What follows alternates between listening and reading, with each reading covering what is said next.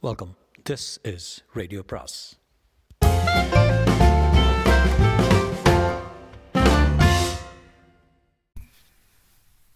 அனைவருக்கும் அன்பு வணக்கம். சு வெங்கடேசனின் வேள்பாரி பாகம் மூன்று அத்தியாயம் எழுபத்தி ஐந்து. ஆயிமலையின் முகட்டுக்கு எயினி தலைமையில் அறுவரும் வந்து சேர்ந்தனர். குதிரையை விட்டு எயினி இறங்கினான். வீரர்கள் ஒவ்வொருவராக வந்து இறங்கிக் கொண்டிருந்தனர். முதலில் மூவரை முகட்டின் பின்புறம் அனுப்பி வைப்போம் என்று அவன் நினைத்தபோது முகட்டுக்கு அப்பால் இருந்து ஏதோ ஒரு ஓசை கேட்டது. எதிரிகள் மிக அருகில்தான் இருக்கிறார்கள் என்பதை கணித்த எய்னி சட்டனை இடுப்பில் இருந்த குருவாலை உருவினான். மற்றவர்களும் ஆயுதங்களை ஏந்தி பிடிக்க ஆயத்தமாகும் போது முகட்டின் பின்புறம் இருந்த ஓசை மிக வேகமாக நகர்ந்து வருவது போல் இருந்தது. கண நேரத்துக்குள் எப்படி இங்கே? என்று எய்னி எண்ணிக்கொண்டிருக்கும் போதே மரத்தின் உச்சிக்கிளையில் இருந்த ஒன்று பெரும் ஊளை சத்தத்தோடு பாய்ந்து இறங்கியது. மனிதர்கள் வருவார்கள் என்று புதர்களுக்குள் பார்த்து கொண்டிருந்தவன் மரத்தின் மேலிருந்து பாய்ச்சலை சற்றும் எதிர்பார்க்கவில்லை. பாய்ந்த தோகை நாய் குதிரையின் பிடரியை கவ்வி ஒரு இழு இழுத்தது. கண்ணிமைக்கும் நேரத்தில் எய்னியின் குதிரை தடுமாறி கீழே சாய்ந்தது. எய்னி உருவிய வாளோடு அந்த விலங்கை நோக்கி பாய்ந்தபோது பீரிட்ட குதிரையின் குருதி அவனது முகத்திலேயே பீச்சி அடித்தது. திகைத்து போனவனுக்கு என்ன நடக்கிறது என புரிவதற்கு முன் அடுத்தடுத்து தோகை நாய்கள் மரத்திலிருந்து குதிரைகளை நோக்கி பாய்ந்து கொண்டிருந்தன. வீரர்களால் வில்லில் அம்பை தொடுக்கவே முடியவில்லை. இதுவரை கேட்டிராத ஊளை சத்தத்தோடு இறங்கிக் கொண்டிருக்கும் விலங்குகளை எப்படி எதிர்கொள்வது என சிந்திக்கும் முன் தாக்குதல் முடிவுறும் கட்டத்தை நெருங்கியது. இடுப்பில் இருந்து குருவால் கொண்டு பாயும் விலங்கின் மீது பாய எத்தனித்தனர். அப்போது குதிரைகளை சரிவில் இழுத்து தள்ளிக்கொண்டிருந்தன தோகை நாய்கள். முன்னும் பின்னுமாக வீரர்கள் அலைமோதிய பிறகு போது பாய்ந்து இறங்கும் தோகை நாள்களின் எண்ணிக்கை அதிகமாகிக் கொண்டிருந்தது. கண நேரத்துக்குள் ஏழு குதிரைகளும் குருதி வெள்ளத்தில் மிதந்து கொண்டிருந்தன. எயினிக்கு என்ன நடக்கிறது என்றே புரியவில்லை. பரம்பு வீரன் தான் சாக நேர்ந்தாலும் குதிரையை பாதுகாப்பாக கொண்டு வந்து சேர்க்க வேண்டும் என்பது பரம்பின் வழக்கம். ஆனால் ஏழு குதிரைகளின் உயிரும் கண்களுக்கு முன்னால் துடித்துக் கொண்டிருக்க எயினி முடிவெடுக்க ஓரிரு கணங்களை இருந்தன. இருக்கன் குன்றில் இருந்தபடி எதிரில் இருந்த ஆய்மலையின் உச்சியில் கூர்ந்து கவனித்துக் கொண்டிருந்தான் தேக்கன். திடீரென அங்கே ஓசை கேட்பதை அறிய முடிந்தது. எதிரிகள் ஏதோ சூழ்ச்சி செய்து விட்டனர் என்று அவன் எண்ணிக்கொண்டிருந்த போது சரிவு பாறையில் குதிரை ஒன்று சரிந்து கீழே விழுவது தெரிந்தது. அதிர்ந்தான் தேக்கன். பரம்பின் மலையில் குதிரையை சரித்து வீழ்த்தும் அளவுக்கு எதிரிகளுக்கு எங்கிருந்து வந்தது வீரம்? ஏதோ சூழ்ச்சியில் நம்ம அவர்கள் மாட்டிக்கொண்டு விட்டார்கள் என்று கணித்து அருகில் இருந்து நெடுமனை அழைத்தான். பதினைந்து குதிரை வீரர்கள் அழைத்து கொண்டு உடனடியாக போ என்று ஆணையிட்டான். நெடுமன் மிக திறமையான வீரன். ஆபத்தான கட்டத்தில் மட்டுமே பயன்படுத்தக்கூடிய வீரர்களில் அவன் ஒருவன். நெடுமனின் குதிரை கனைத்தபடி பாதை நோக்கி பாய்ந்தது. வட்டாற்றில் யானைப்படை வழிநடத்தி சென்று கொண்டிருந்தான் அரிஞ்சயன். அவன்தான் யானைப்படையின் தளபதி. இந்த படையெடுப்பை யானைப்படையை மையப்படுத்தும் தான் பல்லாயிரம் வீரர்கள் உடன் வந்தாலும் அவர்களை யானைகளுக்கு இணை சொல்ல முடியாது. காடு யானைகளின் களம். அடற்காட்டில் பழகப்பட்டு படுத்தப்பட்ட போர் யானைகள் ஒவ்வொன்றும் ஒரு பெரும்படைக்கு சமம். பத்து யானைகளை இணைத்து ஒரு வகை வகைமையாகவும் பத்து வகைமைகளை இணைத்து ஒரு தொகையாகவும் பிரித்திருந்தனர் யானையின் மீது இருப்பவன் பாகன் வகைமையின் பொறுப்பாளன் வாகையன் தொகை தொகைகளின் பொறுப்பாளன் தளகர்த்தன். இந்த ஐந்து தளகர்த்தர்களும் யானைப்படை தளபதி அரிஞ்சயனுக்கு கட்டுப்பட்டவர்கள். ஐந்து தொகைகளை போதிய இடைவெளியில் தனித்தனியாக வருவது போல முன்னடத்தி கொண்டிருந்தான் அரிஞ்சயன். இதேபோன்று காலாட்படையும் எண்ணிக்கை வாரியாக பிரிக்கப்பட்டிருந்தது. காலாட்படையின் தளபதி கிழானாடி கிழானடி வானவன் படையின் வலிமை எண்ணிக்கையில் அன்று அதன் கட்டுக்கோப்பான செயல்பாட்டில் தான் இருக்கிறது. வலிமையான தாக்குதலை முறையற்று நடத்துவதை விட எளிய தாக்குதலை முறையான ஒழுங்கோடு நடத்துவதை எதிரிகளை வீழ்த்தும் என்பதை ஒவ்வொரு வீரனையும் உணரச் செய்தவன். நெடுங்காடர்கள் தம்முடைய மூன்று பிரிவுகளையும் தனித்தனி தலைமையை கொண்டிருந்தனர். மூவருக்கும் பொது தலைவனாக துணங்கன் இருந்தான். இந்த பெரும்படை எடுப்புக்கு சோழ நாட்டின் தலைமை தளபதி உரையன் தான் தலைமையேற்பதாக இருந்தது. ஆனால் பெருஞ்செல்வத்தை நோக்கிய படையெடுப்பால் தானே தலைமையேற்றான் செங்கன சோழன். நெடுங்காடர்களின் திறமை கண்டு வியக்காதவர்கள் எவரும் இருக்க முடியாது. காட்டில் அவர்களை வீழ்த்தவோ வெல்லவோ முடியாது என்பதை உறுதியாக நம்பிய பிறகே செங்கன சோழன் போரில் பங்கெடுக்க முடிவு செய்தான். பேரரசரே நேரில் ஈடுபடும் போரில் படைவீரர்கள் பல மடங்கு ஆற்றலுடன் செயல்படுவார்கள். வெற்றி பற்றிய எண்ணம் உச்சம் கொண்டிருக்கும். வீரர்களின் நெஞ்சுரத்தை பல மடங்கு அது உயர்த்தி இருக்கும் அது மட்டுமல்ல பெருஞ்செல்வத்தை கைப்பற்ற நடக்கும் போர் என்பதால் வீரர்களுக்கும் அதில் பங்குண்டு. எனவே களைப்பின்றி முன்னேறுவர். வட்டாற்றில் திரும்பிய சிறிது நேரத்திலே வேந்தரின் அருகில் வந்த தளபதி உரையன் சொன்னான். வேற்று நாட்டு எல்லைக்குள் நுழைந்து இத்தனை நாட்களாகி எந்தவித தாக்குதல் நடக்கவில்லை என்பது வளருக்கு வியப்பாக இருக்கிறது. பரம்பின் வீரர்களுக்கு தெரியாமல் இருக்க வாய்ப்பு ஏதும் இல்லை.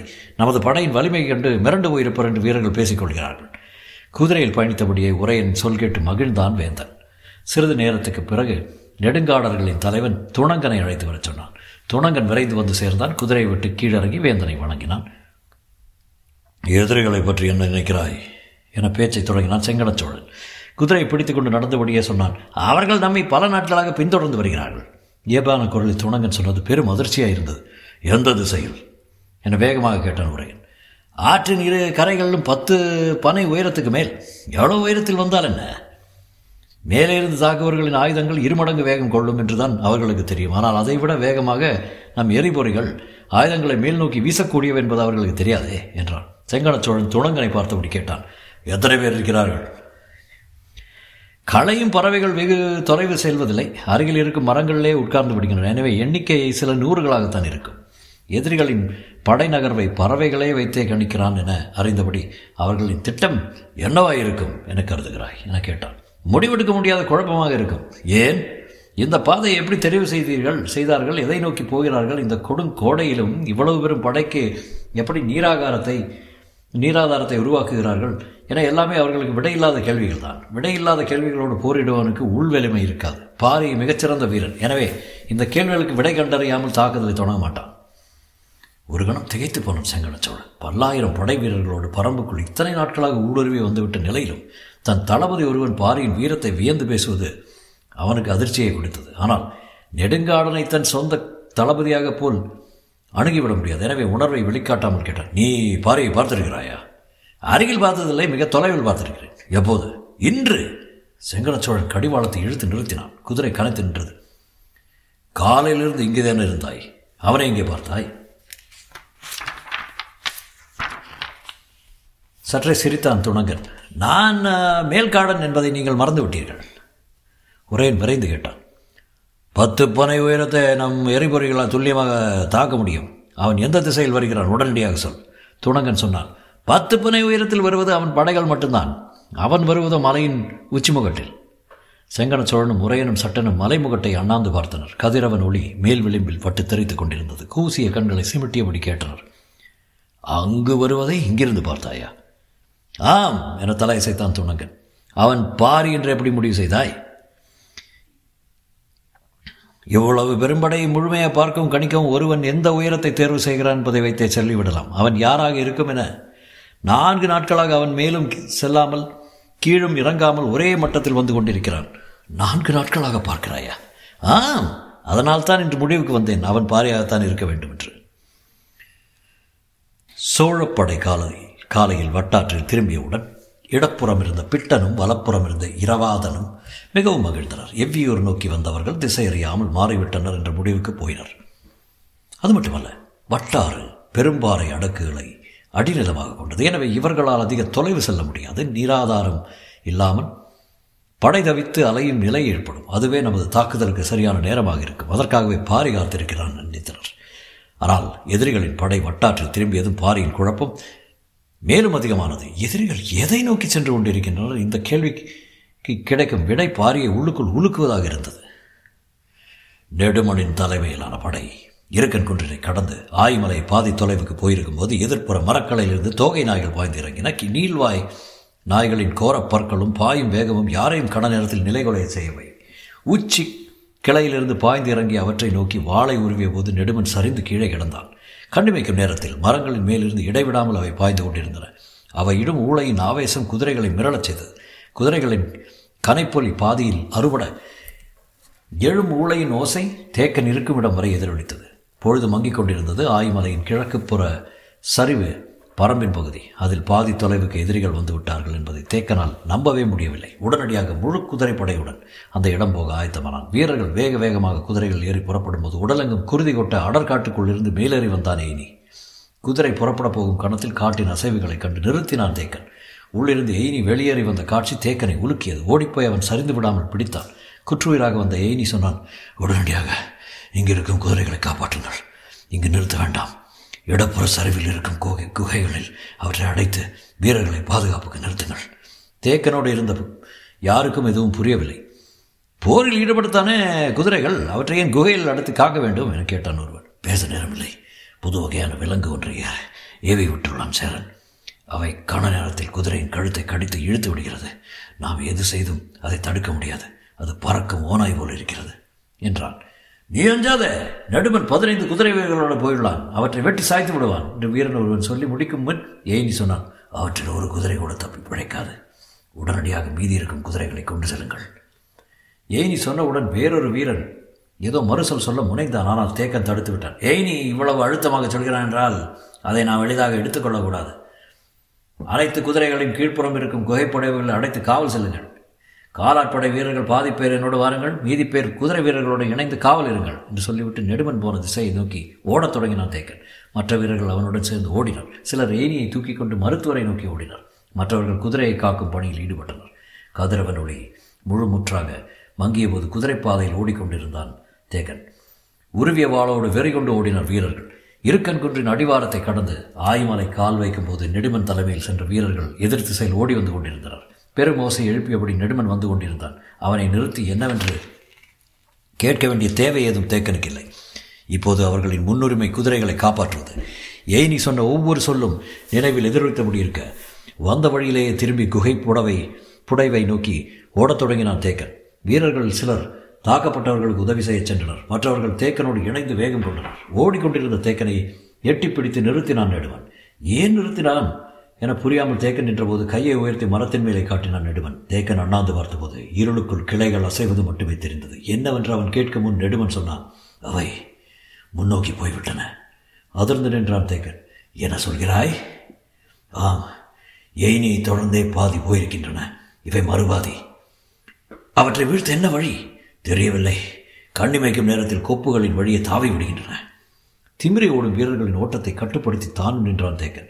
எல்லோரும் திகைத்து நின்றனர். வெகு தொலைவு உள் செல்லக்கூடிய குகைகள் மூன்று இருக்கின்றன மூன்றிற்குள்ளேயும் குதிரைகள் அடைத்து ஆயுதங்களோடு வீரர்கள் காத்திருந்தனர். முன் வரிசையில் உருவிய வாளோடு நின்றனர் எவ்வியூர் வீரர்கள்? குதிரைகளின் குருதி வாடையை உணர்ந்தபடி பெரும் ஊழையோடு மரங்களின் மேலிருந்து குகைகளை நோக்கி பாயத் தொடங்கின தொகை நாய்கள் வீரர்கள் ஐயும் அம்புகள் வாழ்வீச்சும் அவற்றை குகைகளுக்கு அருகில் நெருங்க முடியாமல் செய்தன. வீரர்களின் ஆவேச கூக்குரல் இருளை உலுக்கியது. தோகை நாய்களின் ஊளை ஓசை காடங்கு விருந்த பறவைகளை நடுங்குறச் செய்தது. மூன்று குகைகளையும் சுற்றி சுற்றி வந்து ஊளையிட்டபடி இருந்தன. குகை வாயில்களில் பந்தங்கள் இருந்து கொண்டிருக்க இரவில் குகைகளின் மேற்பாறையில் உள்நுழையக்கூடிய பிளவு ஏதோ இருக்கிறதா என்று இங்குமங்குமாக தேடிக்கொண்டிருந்தன நீள்வாய் கொண்டு அவை கடித்திழுக்கும் ஓசை ஆச்சத்தை ஏற்படுத்துவதாக இருந்தது. வீரர்களோடு அந்த இடமே அந் நின்ற தேக்கன் என்ன செய்யலாம் என்று தெளிவில்லாமல் குகை நோக்கி நகர வேண்டாம் என்று கூறிவிட்டான். அதை எதிர்கொண்டு தாக்கியவன் நெடுமன் தான் அவனோடு சென்ற பலரும் இன்னும் வந்து சேரவில்லை. என்ன நிலையில் இருக்கின்றனர் என்று கூட தெரியவில்லை. நெடுமனின் கைத்தசைகள் கிழிந்து தொங்கிக் கொண்டிருந்தன. உடனிருந்த வீரன் ஒருவன் இடுப்பு துணியால் அதை கட்டி குருதி சிந்துவதை நிறுத்த முயன்று கொண்டிருந்தான். குருதிப்போக்கு அதிகமாக இருந்ததால் அவனுக்கு கண் செருகுவது போல் இருந்தது. அவை கூட்டுணர்வுள்ள இலங்குகள். முழுமுற்றாக அழிக்கும் வரை ஒரு குதிரையை கூட குகை விட்டு வெளியேற்ற வேண்டாம். என்றான் நெடுமன். சரி என சொல்லி நெடுமனை மருத்துவர்கள் இருக்குமிடம் நோக்கி கூட்டிச் செல்ல உத்தரவிட்டான் தேக்கன். நெடுமனை அனுப்பிய பிறகு சிறிது நேரம் சிந்தித்தபடி இருந்தான். எயினியும் நெடுமனும் அவற்றின் தாக்குதலை கண நேரம் கூட எதிர்கொள்ள முடியவில்லை. கூட்டுணர்வுள்ள விலங்குகள் ஒன்று முன்புறம் தாக்கும் போது இன்னொன்று பின்புற கால்களை கவ்வியழுக்கும் பழக்கம் கொண்டவை. அறிவு கூர்மை மிக்கவை. இந்த காட்டில் இல்லாத விலங்கினம் இது. இதை இருக்கன் குன்றினை தாண்டி வரம்புக்குள் செல்ல விட்டுவிடக்கூடாது. இதை மும்முரமாக முழு மூற்றாக அழித்தல் மட்டுமே முதற்பணி. என்று முடிவுக்கு வந்தான் தேக்கன். அவன் ஆணையிட்டதும் கூவல்குடி வீரன் ஒருவன் மூன்று முறை உட்ச் உட்சுழித்து ஓசையை வெளியிட்டான். ஆய்மலையின் வலப்புற கணவாயில் நின்றிருந்த உதிரன் படையோடு திரும்பி வர வேண்டும் என்று அதற்கு பொருள். மூன்று உட்சுழி ஓசை நான்கு பேரின் தொடரின் வெளிப்பாட்டின் வழியே உதிரனை எட்டியது. ஓசையின் வழியே வந்த உத்தரவு அவனுக்கு பேரதிர்ச்சியாக இருந்தது. இந்த இரவில் படையோடு திரும்பி வரச் சொல்ல வேண்டிய தேவை என்ன என்று உதிரனுக்கு விளங்கவில்லை. எதுவானாலும் ஆணையை செயல்படுத்துவதே அவனது வேலை என்பதால் மொத்த படையுடன் இருக்கன் குன்றின் முகடு நோக்கி புறப்பட்டான். இந்த இரவில் இப்படி ஒரு ஆணை வந்துள்ளது என்றால் ஏதோ ஒரு ஆபத்து அல்லது அவசரமான தாக்குதலாக இருக்க வேண்டும் என கருதி வீரர்களை விரைவுபடுத்தி முன்னேறினான். நெடுமனுடன் சென்றவர்களில் இரண்டு வீரர்கள் தாம் சிறிய காயங்களோடு களத்திலே நிற்பவர்களாக இருந்தனர். அவர்களின் வாயிலாக அந்த விலங்கின் தன்மையை புரிந்து கொள்ள தேக்கன் முயன்றான்.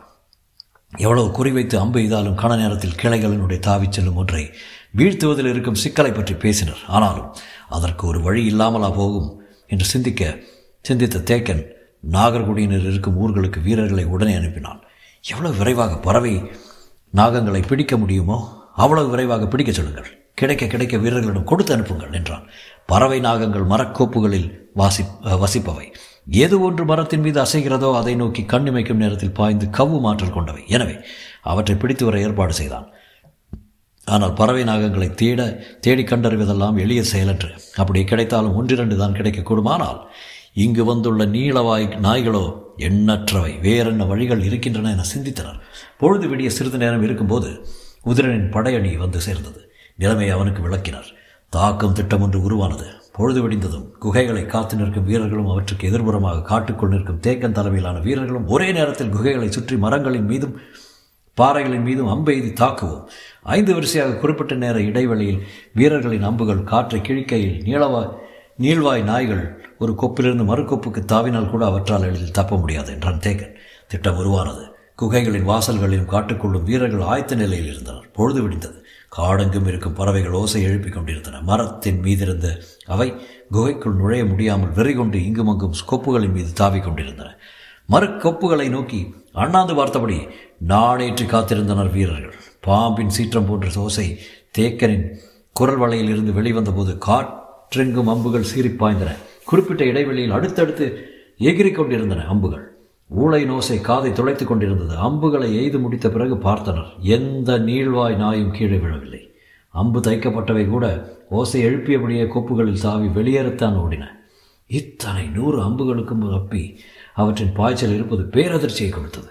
ஒன்று ரெண்டு புதர்களில் விழுந்து கிடக்கலாம் என வீரர்கள் தேடிக்கொண்டிருக்கும் போதும் தேக்கனும் உதிரனும் மரக்கொப்புகளை உற்று பார்த்து கொண்டிருந்தனர். தாக்குதலின் போது எழுந்த பேரு பேருளையினுடைய காடு நடுங்கியது. பறவை நாகங்கள் வந்தாலும் பெரிதாக பயன் கிடைக்காது போல தோன்றியது. தாக்குதலின் முதல் நாளே தேக்கன் தலைமையிலான படை இருபதுக்கும் மேற்பட்ட குதிரைகளை இழந்துவிட்டது மாபெரும் வீரர்கள் நிறைந்த படையணி இது. அப்படி இருந்தும் இந்த பேரிழப்பு ஏற்பட்டுள்ளது. இந்த இழப்பை பற்றி சொன்னால் யாரும் நம்ப மாட்டார்கள். தங்களாலே நம்ப முடியாத இந்த உண்மையின் மீது நின்றுதான் அவர்கள் அடுத்த கட்டத்தை பற்றி சிந்தித்துக் கொண்டிருந்தனர் அப்போது உதிரன் சொன்னான் கரும்பாக்குடியின் வீரர்கள் எண்ணற்ற நாய்களை தங்களின் குடிலில் வைத்திருந்தனர் அவற்றுள் எதுவும் அவர்கள் கொண்டு வந்ததில்லை. எல்லாம் அந்த இடத்தில் பழக்கியவை. நாயினங்களை பற்றி பல நுட்பங்கள் அவர்களுக்கு தெரிவதாக நமது மருத்துவர்களும் சொன்னார்கள். நான் உடனடியாக போய் ஈங்கையனிடம் பேசி பார்க்கிறேன். இந்த வகை நாய்களை எப்படி வீழ்த்துவது என்று அவன் ஏதேனும் ஆலோசனை சொல்லக்கூடும் என்றான். இப்போதைய நிலையில் இது சிறந்த ஆலோசனையாக தெரிந்தது. உடனடியாக உதிரனை அனுப்பி வைத்தான் தேக்கன். போய் திரும்ப ஒரு வாரம் கூட ஆகலாம். ஏனென்றால் நடைபாதையின் வழியாகத்தான் அவன் சென்றாக வேண்டும். அதைத் தவிர வேறு வழி எதுவில்லை நீள்வாய் நாய்களை அழிக்காமல் ஒரு குதிரை கூட குகை விட்டு வெளியேற்ற முடியாது. உதிரன் மூன்று வீரர்களோடு அடற்காட்டை ஊடறுத்து ஓடத் தொடங்கினான். நாகர்குடியை பார்க்க போனவர்கள் ஓரிருவராது இன்று பறவை நாகங்களோடு வருவார்களோ என்று தேக்கன் சிந்தித்து கொண்டிருக்கும் போது குகைப்பாறையின் மேல்நிலையில் நின்றிருந்த வீரர்கள் தேக்கனை நோக்கி கையசைத்து அழைத்தார்கள். தேக்கன் பாறையின் மீது ஏறி நின்று அவர்கள் கைகாட்டிய திசையில் பார்த்தான்.